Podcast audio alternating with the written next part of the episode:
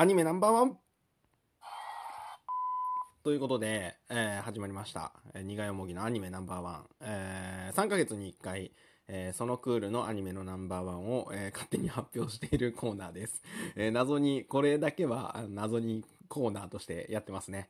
で、基本的には、えっ、と、2クールとか、こう、続けもの、続いてるもの以外で、まあ、今期初出しのアニメから選んでます。えー、で、えー、あれですね。いつもあの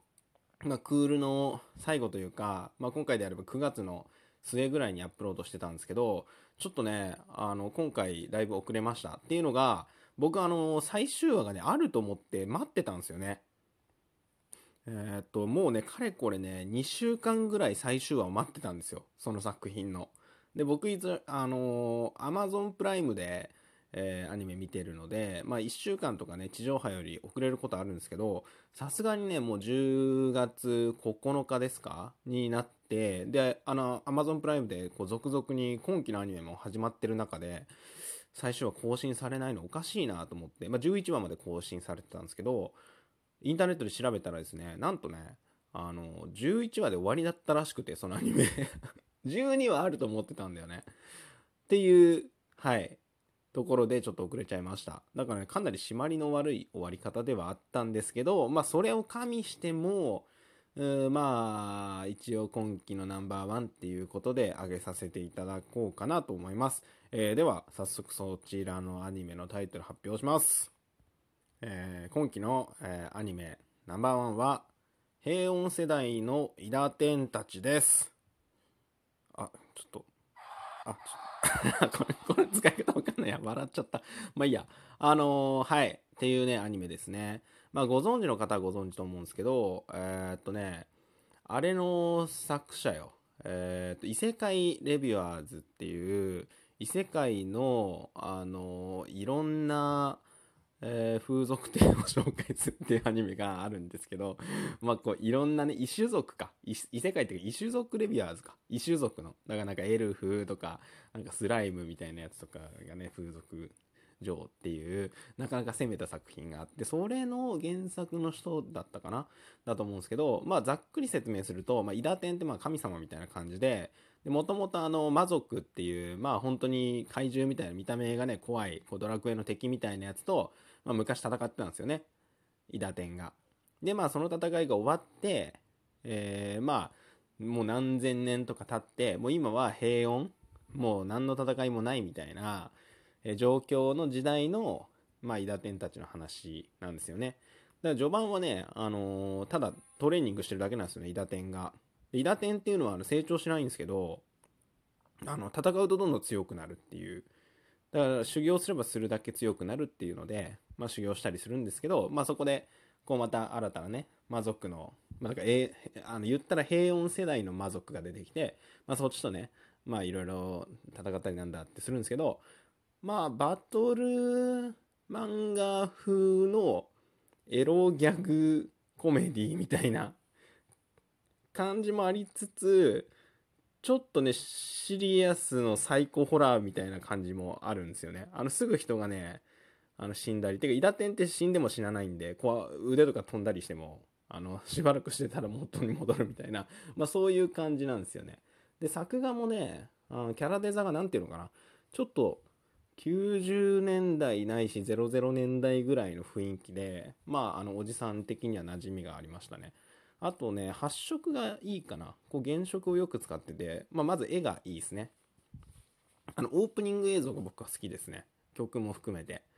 あのま、マッパだったかな？アニメ制作は。なんでね、あの、ドロヘドロとかのオープニングにちょっと似てるなと思いましたけど、あの、いいですね。動画としていいですね。で、内容は、まあ、そんな感じで結構勢いとテンポが良くて、面白いです。あとね、キャラクターがね、魅力的ですね。結構、まあ僕が一番好きなね、キャラクターもダントツで、その魔族の方のミクっていう、あの、調教師がいるんですけど、まあこれあの さっきの異種族レビュアーズの話したんですけど、やっぱり原作者が原作者なんで、基本的にはね、ちょっとエッチなエッセンスが込められてます。あのそうですね。いろんな描写で、あの、楽しめるんで、そこはまた細かく 解説、今日はしないですけど、あの、そのミクっていうやつがね、まあ、あの、キャラデザはまんまの、初音ミクが闇落ちしたみたいな感じなんですよね。で、あの、おっぱいでかくてなんですけど、この子がね、その、初めね、ただのこう、エロキャラかなと思ったんですけど、意外とね、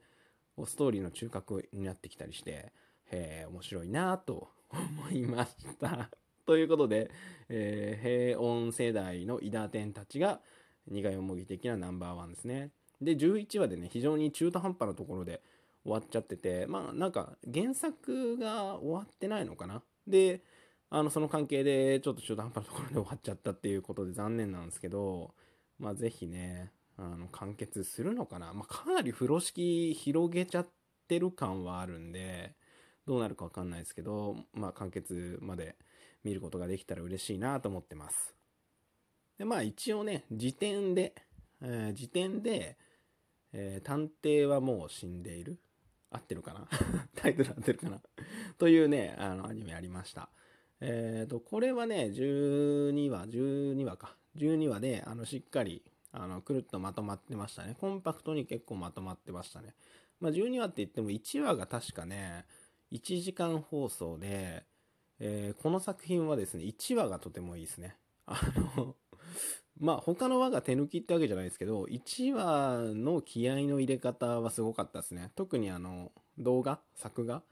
あの、まあ最近の CG ってどうどうかわかんないですけど、セル画でやったとしたら、こう、作画枚数めちゃくちゃ多いじゃんっていう、ニュルニュルっと。はじめね、京都アニメーションが作ってんのかなって思ったぐらいなんですけど、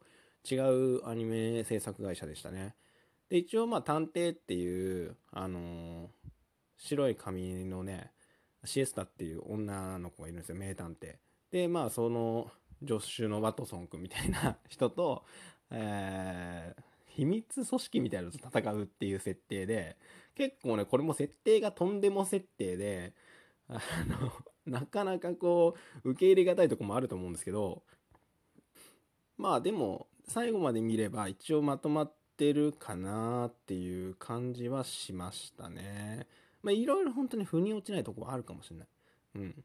まあでも、こう、いい、まあ良かったかなっていう感じです。もう一回見てもいいかなぐらいの。まあな、何がいいってやっぱりね、シエスタっていうその名探偵がすげえ可愛いんですよね。いや、あれね、たまんなかったですね。結構久しぶりに、本当にちょっといいなと思いましたね。あの、主人公は。で、結構ね、なんだろうな、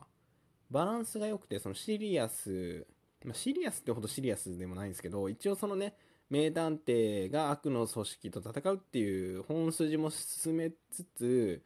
こう、個人的にこう、程よい感じで、イチャつきパートが、あの、程よい感じで入っててね、いや、サービス精神の旺盛なアニメだなと思いました。はい。そういうことで、あの、まあ、さっきね、あの、こちらは最終話を見たんですけど、うんうん、ふむふむって感じでね。あよかったなと思います。まあ、1話がね、とにかく素晴らしいんで、ちょっともう1話、その1時間の1話で、ちょっとした短編映画見終わったみたいな、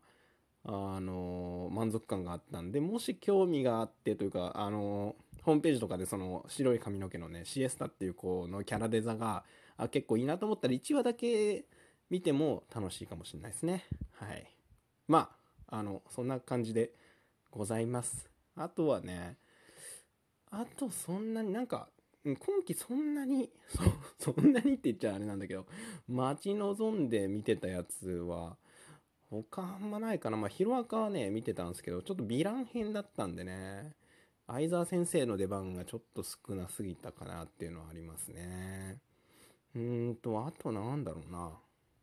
やっぱりね、続きのあの東京リベンジャーズとかメイドラゴンとか、まあそういうのを結構見てたかなって感じですね。なんか久しぶり、メイドラゴンとかもね、久しぶりに、あ、こういうのだったなって思いましたね。うん。まあそんな感じです。来期は、あれね、ゆゆゆがね、結城優奈は勇者であるの、えー、新シリーズが始まるんで、そこはかなり楽しみですね。他はあんまりチェックしてません。ということで、えー、またね、まあ10本ちょっとぐらいは今回も見ると思うんで、えー、12月末にお会いできたらなと思います。え、ここまでご清聴ありがとうございました。アニメナンバーワン担当の苦いもきでした。では、